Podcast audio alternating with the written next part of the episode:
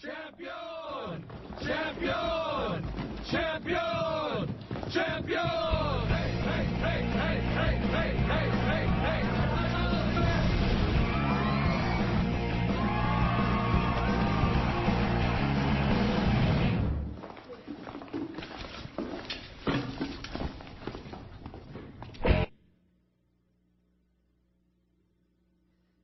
So what happens at the gathering stays at the gathering.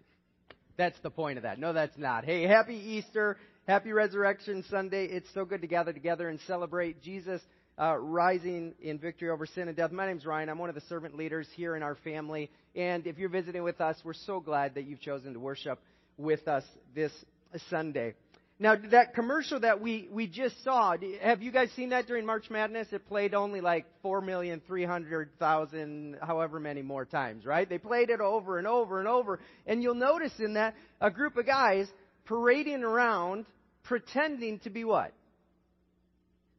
Yep, no trick question. Champions, right? Until they weren't.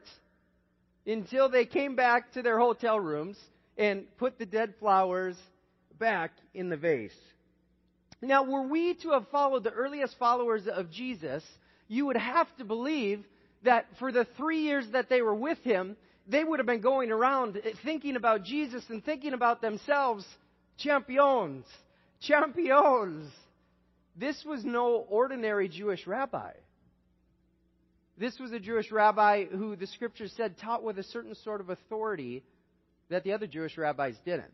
I mean, this is a Jewish rabbi who told the waves to basically calm down, and they did. This was a Jewish rabbi who physically healed people, and even people would come and touch his clothing and they were healed. This was a Jewish rabbi who even said, I'm not only going to heal you physically, but I'll heal you spiritually, and I'll forgive you of your sins. I mean, he multiplied fish and loaves, he turned water into wine. If you were one of his earliest followers, you would have been walking around for three years thinking increasingly, champion! Until you didn't.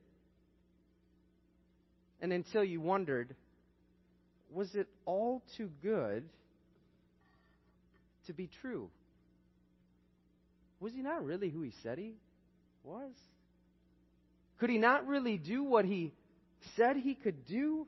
And if you're a Jewish religious leader and, and Good Friday comes around, you're thinking, see, we told you so. He's no champion. You're not champions through him. Looks like you were wrong. And on Good Friday, it, it appears at least as if the earliest followers of Jesus would have taken the vase, put it back on the hotel shelf, and put the dead flowers in. So, what was it? Were Jesus' followers champions? Was Jesus himself a champion? That's the question we're going to try and answer this Easter morning as we turn to the scriptures. And in order to do that, we're going to look at, we're going to kind of jump around and look at some scriptures and some things that Jesus predicted would happen. But to start, we're going to go to Luke chapter 24. So if you want, uh, it'll be up on the screen, I believe. Otherwise, turn here to 734 in the Bible under your chair. Otherwise, turn to Luke chapter 24 as we answer the question were Jesus' earliest followers and was Jesus himself a champion? Luke chapter 24. Luke chapter 24. We're going to start in verse 1. Luke 24, verse 1. On the first day of the week, very early in the morning, the women took the spices they had prepared and they went to the tomb. They found the stone rolled away from the tomb, but when they entered, they did not find the body of the Lord Jesus. While they were wondering about this, suddenly two men in clothes that gleamed like lightning stood beside them. In their fright, the women bowed down with their faces to the ground, but the men said to them, Why do you look for the living among the dead? He's not here. He has risen. Remember how he told you while he was still with you in Galilee, the Son of Man must be delivered into the hands of sinful men, be crucified, and on the third day be raised again. Then they remembered his words. Now, I just want to point out a, a couple things from this. Even Jesus' followers didn't expect him to rise. Did you get that? from that passage. Even Jesus' followers were like, maybe we were wrong. I mean, you really don't go take spices to a tomb to anoint or to prepare a, a, a, risen person, right? This isn't like essential oils time back here, right? Where they're positive. They thought he was dead. No body expected no body, as some pastors have stated. They expected to find a dead guy. That's what they expected when they went to the tomb. But then it says in verse 8, they remembered his words. Right? And, and Luke 24 tells us some of the words that they remembered, but I've got to believe that there were other words, too, that in that moment came back into their mind. Let's look at some of the other words that maybe they would have remembered. If we go to the next slide, please. John 2. John 2, verses 18 to 19. From here on out, if you want to follow along on the slides, I'll, I'll have them all up. Then the Jews demanded of him, What miraculous sign can you show us to prove your authority to do all this? Jesus answered them, Destroy this temple, and I will raise it again in three days. Now, a little bit of the backstory of what's happening here is I'll show you some pictures of what the temple looked like in Jesus' time. But Jesus had just gotten done. This is the time that the scriptures record him rightly getting angry, and he turned over the tables in the temples. Okay, so if we put those two pictures up, that first one, Jordan, of the temple. So here's kind of the innermost part of the temple. Um, I might be able to jump that high, but do you guys see this? Actually, I'm tall, so I can reach it. You guys can laugh. That's okay. I was doing a video call the other day, and someone asked about how tall I was in comparison to Dave Lazowski, and I said half. So, anyways, all right. So this is the wall. Okay, this is the wall where kind of everything inside that wall was Jewish. Right out here, if you put go to that next picture. If you go to the next picture, please, Jordan. Yeah, you see the wall? I can't reach it. I can't jump that high. I'm 41 but that wall up there that's little, that was outside of that was the court of the Gentiles. What was happening is you had to exchange money in order to bring sacrifices, in order to temporarily kind of deal with sin, but they were extorting people with the prices that they would charge. They were filling that court of the Gentiles so that the people who weren't Jewish couldn't even come to the temple to meet with God. That's why Jesus gets so mad. But look at the temple and all of this, right? This is an impressive structure. I think I read um, somewhere that one of the stones was like a ton. And Jesus says the words, Destroy this temple, and I'll raise it again in three days. Now, I, I, don't care what kind of builder or what kind of skills we have. That's an awfully ambitious building project, right? If he's talking about this, destroy this temple, and I'll build it again in three days. Let's go to Luke chapter 21, please. This is them talking about the temple. Some of his disciples were remarking about how the temple was adorned with beautiful stones and with gifts dedicated to God. But Jesus said, As for what you see here, the time will come when not one stone will be left on another. Every one of them will be thrown down. Teacher, they asked, when will these things happen and what will be the sign that they're about to take place? So, on the heels, right before this passage, Jesus is mourning that the people, the Jewish people, he was Jewish, that he came for, they really rejected him. They didn't want anything to do with him. His disciples are kind of like, wow, look at the beauty of this temple. This building is amazing. And Jesus is like, again, not one stone will be left on another. Every one of them will be thrown down. Translation, the temple is going to be destroyed the temple is going to be destroyed. And regarding when this is going to take place, the next slide, please. When you see Jerusalem being surrounded by armies, you will know that its desolation is near. Then let those who are in Judea flee to the mountains. Let those in the city get out, and let those in the country not enter the city. This is important to know. Okay, this is in Luke, the Gospel of Luke, which biblical scholars think was written in the early 60 AD. So 60 to 62 AD here's what's important. What he's predicting has not happened yet. Does anything know something kind of historic that happened in AD 70, even if you're just a historical scholar? The Romans came, and guess what they did? They destroyed the temple. They destroyed the temple. There was this bloody, savage campaign where thousands of Jewish people lost their lives. If you put up this next slide, please. So you guys all know what that is. Cathedral of Notre Dame. So if people felt something when they saw this image, multiply that by like a hundred. The temple was the epicenter of the Jewish faith and life. You know the saying, if you got a problem with me, you got a problem with, or you got a problem with him, you got a problem with me, like amongst friends or family? The Jewish people would be like, if you got a problem with a temple, you got a problem with me. Like this was everything to their faith. This was the place that housed the very presence of God. This was the place where you would go if you were a Jewish person to meet to, to fellowship, to relate with God. At least that was the intent. That was the intent. And the Jewish historian Josephus, he describes what actually happens, what Jesus actually predicted before it happened. In the year 66 AD, the Jews of Judea rebelled against their Roman masters. In response, the Emperor Nero dispatched an army under the generalship of Vespasian to restore order. By the year 68, resistance in the northern part of the province had been eradicated, and the Romans turned their full attention to the subjugation of Jerusalem. The Roman legions surrounded the city and began to slowly squeeze the life out of the Jewish stronghold. By the year 70, the attackers had breached Jerusalem's outer walls and began a systematic ransacking of the city. The assault culminated in the burning and destruction of the temple that served as the center of Judaism. We had just gotten, for those of you who've been with us, we've just been got, gotten done going through Lamentations, where the Jewish people were taken off to Babylon where the temple was destroyed. This is it all over again, right? This time by Roman rule. But here's the deal this time, the temple would not be rebuilt. Get that. This time, the temple would not be rebuilt. What, what would that mean for the Jewish faith and life, though? I mean, if this is the place that you go to meet with God, to fellowship with God, to relate to God, what would happen? How would that work? Let's look again to John chapter 2.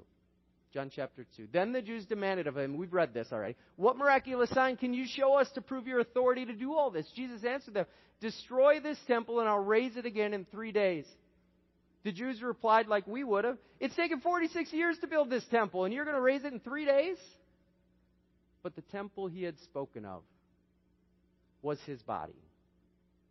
After he was raised from the dead, his disciples recalled what he had said. Then they believed the scripture and the words that Jesus had spoken. You see what's going on here? The temple houses the presence of God.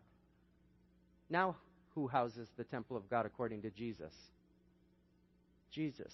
So now, where would you go to meet with, to relate to, to fellowship with God? Who would you go to? Jesus. You catch that? This is this is like amazing stuff. This is big stuff that Jesus is talking about here. And now look at Matthew chapter 12 what he says about himself. Next slide, please. I tell you that one greater than the temple is here. One greater than any physical structure that houses the presence of God. One greater than any building, no matter how cool or well or beautifully it's adorned. One greater than the temple is here.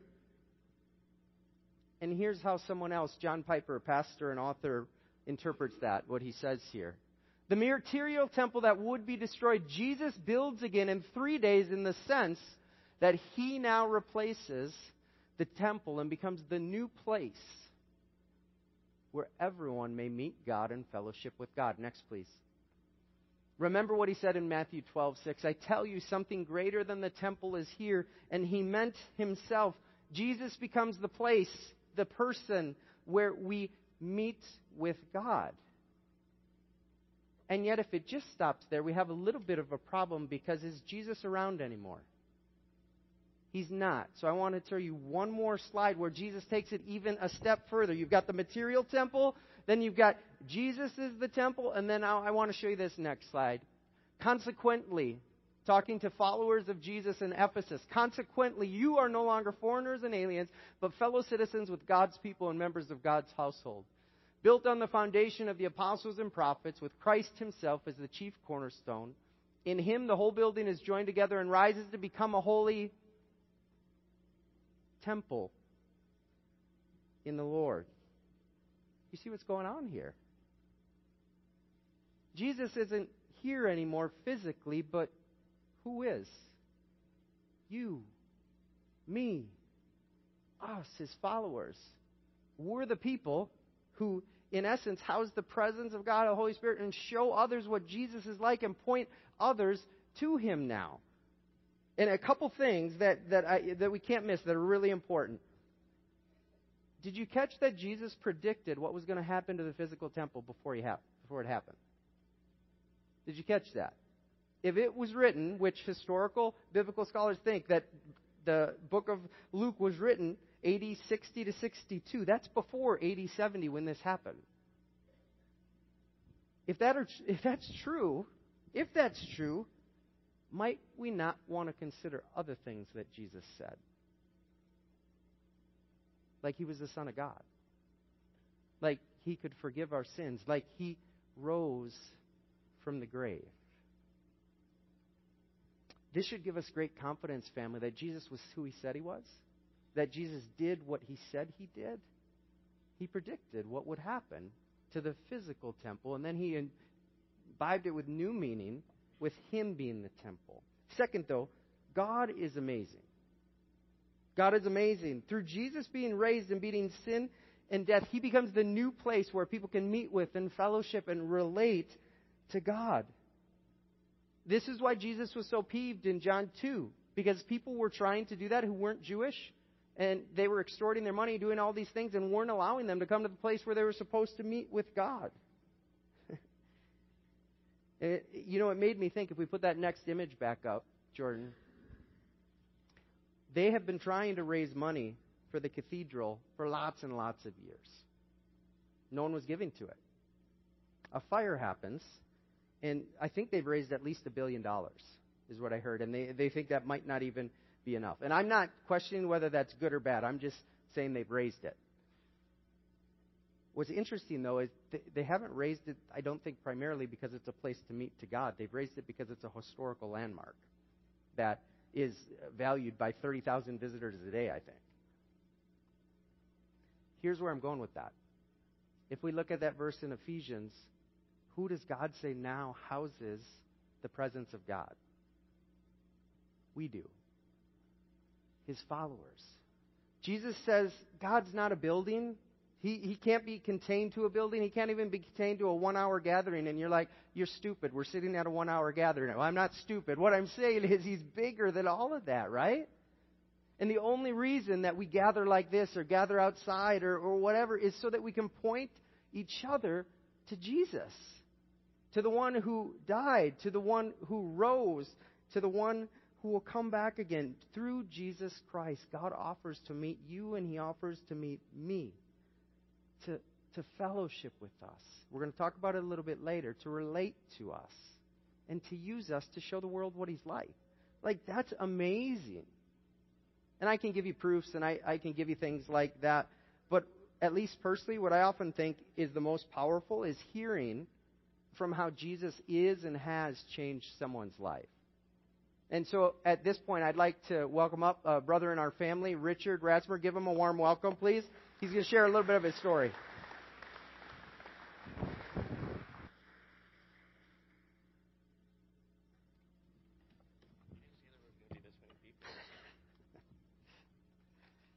He, he said I didn't say there was going to be this many people. That's okay. That's all right get you this one. So, Richard, thanks for being with us this morning and be willing to share kind of how, how Jesus is, has and is changing your life. Um, share a little bit about, you know, before connecting with us here in this family, uh, share like kind of what, what did it look like for you to follow Jesus and what was your relationship with him like? Number one. there we go. Uh, when I came to Kettlebrook, uh, going to sun- Sunday morning gatherings were something normal uh, for me since I was a child.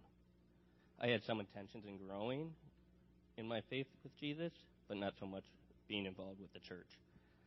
But men, uh, mainly wanted to be a family that went to Sunday morning gatherings uh, together, just like I did growing up.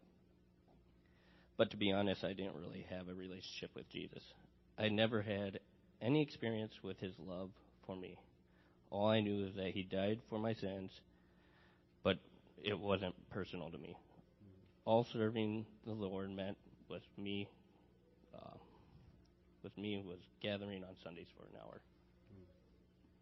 Yeah, thanks, Richard. How how have as you connected and you know engaged? How has God been growing you? How have you seen Jesus change you and your following of Him? Um, how I saw myself beginning to grow and following Jesus was when I started to do setup for Sunday services. At first, it was just I was just there to help out when they needed an extra hand. I wasn't fond of giving up my time. Weekends were my days of rest, and I treasured that time. But soon I found myself changed and wanted to serve the gatherings, which led to setting up for the gathering once a month. I developed friendships with other follow, uh, fellow Kettlebrookers who m- became more than friends and became family. And through those relationships, Jesus was growing me to care about those people, to learn about Him for those people, to pray for those people through relationships with other followers of Jesus. I even began to read the Bible to learn about God and Jesus. I even gave I even gave it even gave me the courage to begin to pray out loud. I began began to pray during the workday as I'm working.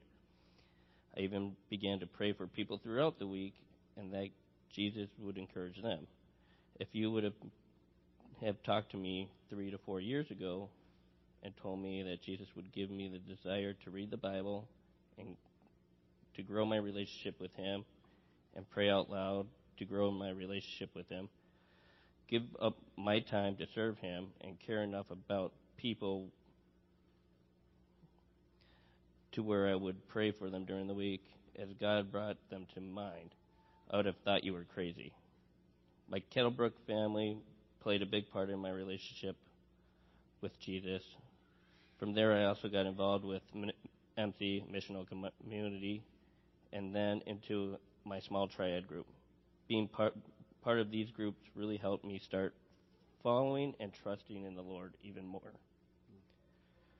I'm lucky uh, that those friendships blossomed into family. It also grew me to be a husband who serves his wife, and as well as a dad who loves his kids.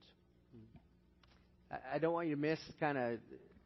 Richard had a lot of cool things to say there, but through relationship with Jesus and that becoming personal, it, it changed the, kind of the posture of his heart to love and serve others. You guys caught that, right? Like that's you were not sitting in the ready mix truck three years ago praying, right? No. I mean, this is really cool stuff. Um, what do you feel like God is kind of how is God growing your following of Him now, Richard? Uh, let's see. There are number, numerous ways that God currently is growing me. The one thing that comes to the top of my head is how God listens and answers my prayers. Recently, I've had a couple situations where I had really had to trust God. Um, they were making me anxious and really stressed out. I prayed in my truck for God to help me. Even everything I was going through, I told him I really needed his help. Within two hours, one of those things that I was stressed, that stressing was stressing me out, was still unresolved, but he answered another prayer in a big way. I'm not saying God's a genie um, who just does what we ask, but I realize more and more that He loves me and likes. He loves me like a good dad likes to give good gifts to his kids. God is awesome, and I'm proud to have him as my father and I his child.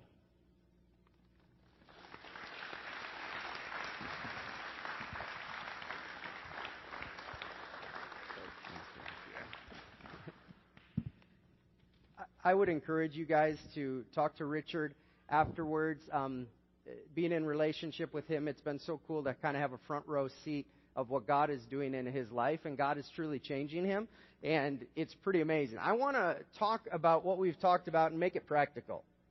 Okay? So I'm going to attempt to draw, which might be a bad idea, but I'm going to do it anyways.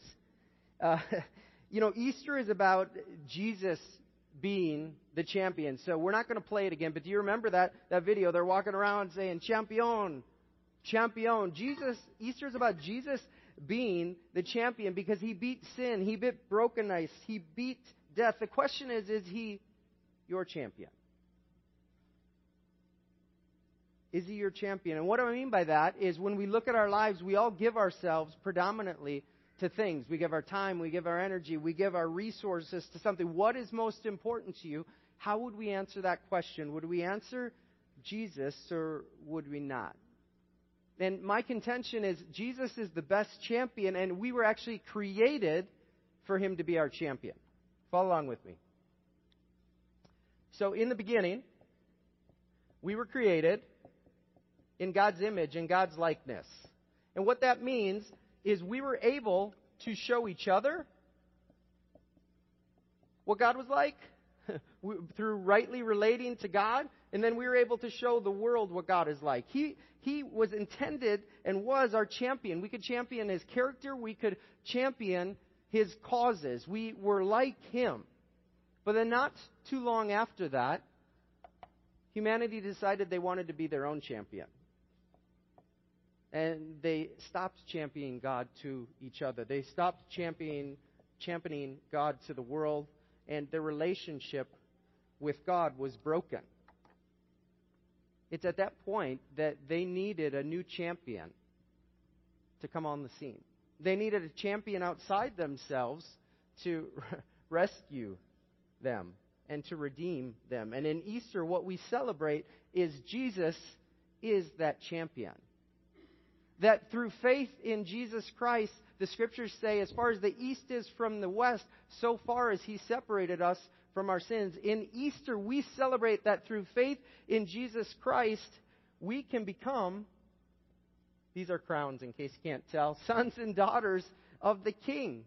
We can become champions with, of His, where now we once again can have right relationship with God we can champion who God is to each other and to the world. Through Jesus Christ, we can be eternal champions. Where we come into relationship with Him, where our sins are forgiven, where He gives us a new heart, a new life, and calls us sons and daughters. The question is is He your eternal champion? And what I mean by that is not even that you, like Richard talked about, you know, I, I believe that, that God was God, I guess. I believed He died for my sins, but it wasn't personal. It's almost like if you picture driving a car, I'm in the driver's seat. For Jesus to become our champion, it's like we, we go to the passenger seat. He's the driver, He's the leader. And we follow His loving leadership, submit our lives to Him. We believe in Him. He's our eternal champion. But a lot of times what we think is we have to do this, we have to do that, we have to avoid that, we have to. It's a whole bunch of lists of rules and to dos and don'ts.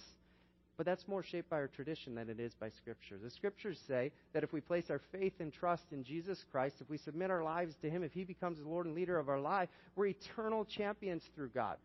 But here's what's cool Jesus was a different kind of champion. If you think about kings or leaders in the world, usually the people who are under them serve to benefit them, right?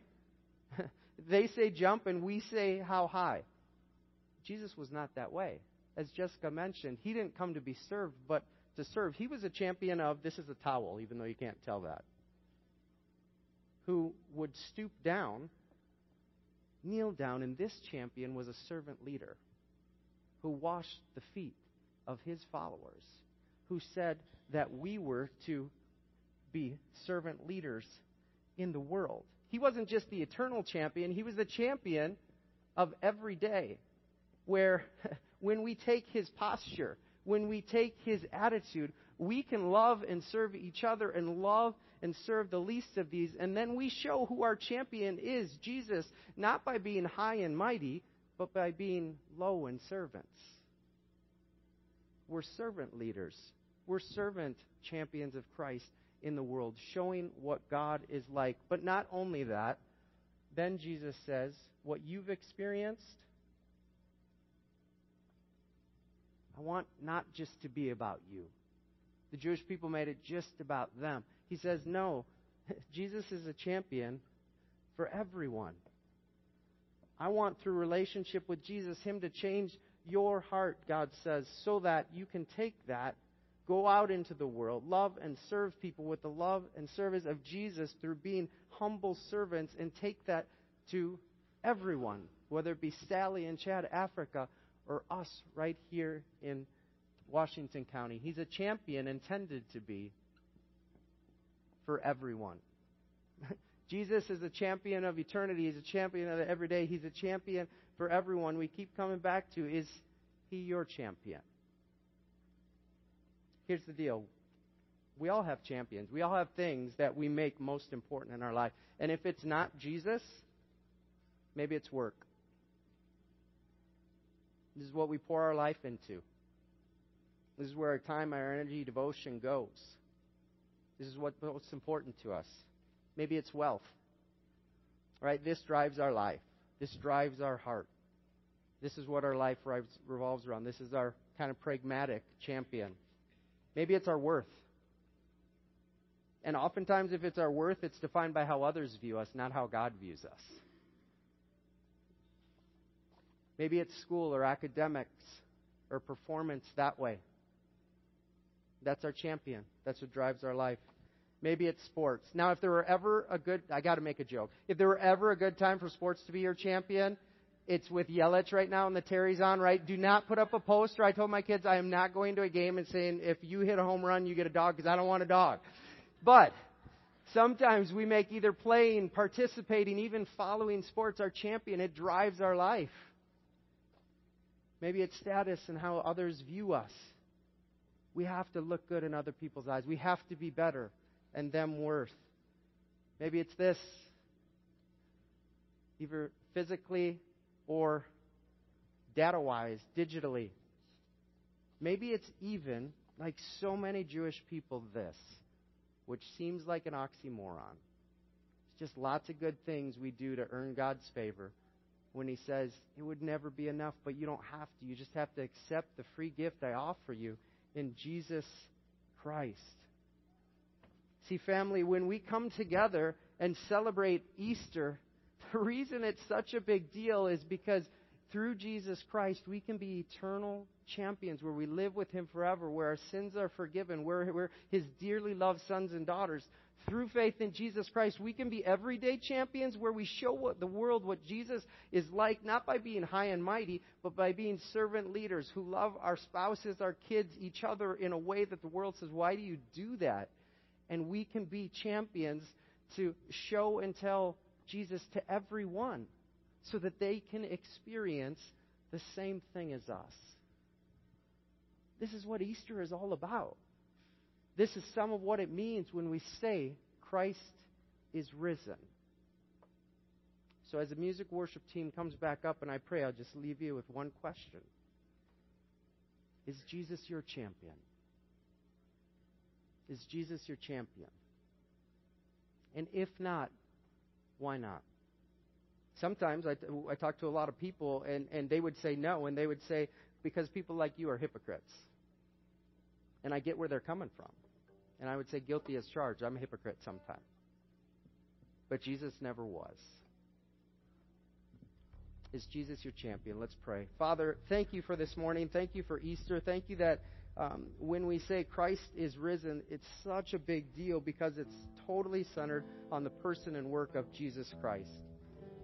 Father, I pray you would meet our hearts where they need to be met, and I pray if there are those here who this is new information or, or, or you are not their champion, I pray that they would think well. I pray that they would uh, find someone who lives this out and learn from them. I pray that they would discuss and dialogue with others. Thank you that your Son, Jesus Christ, is the eternal champion. He's the everyday champion. He's the champion for everyone, even all those gathered here this morning.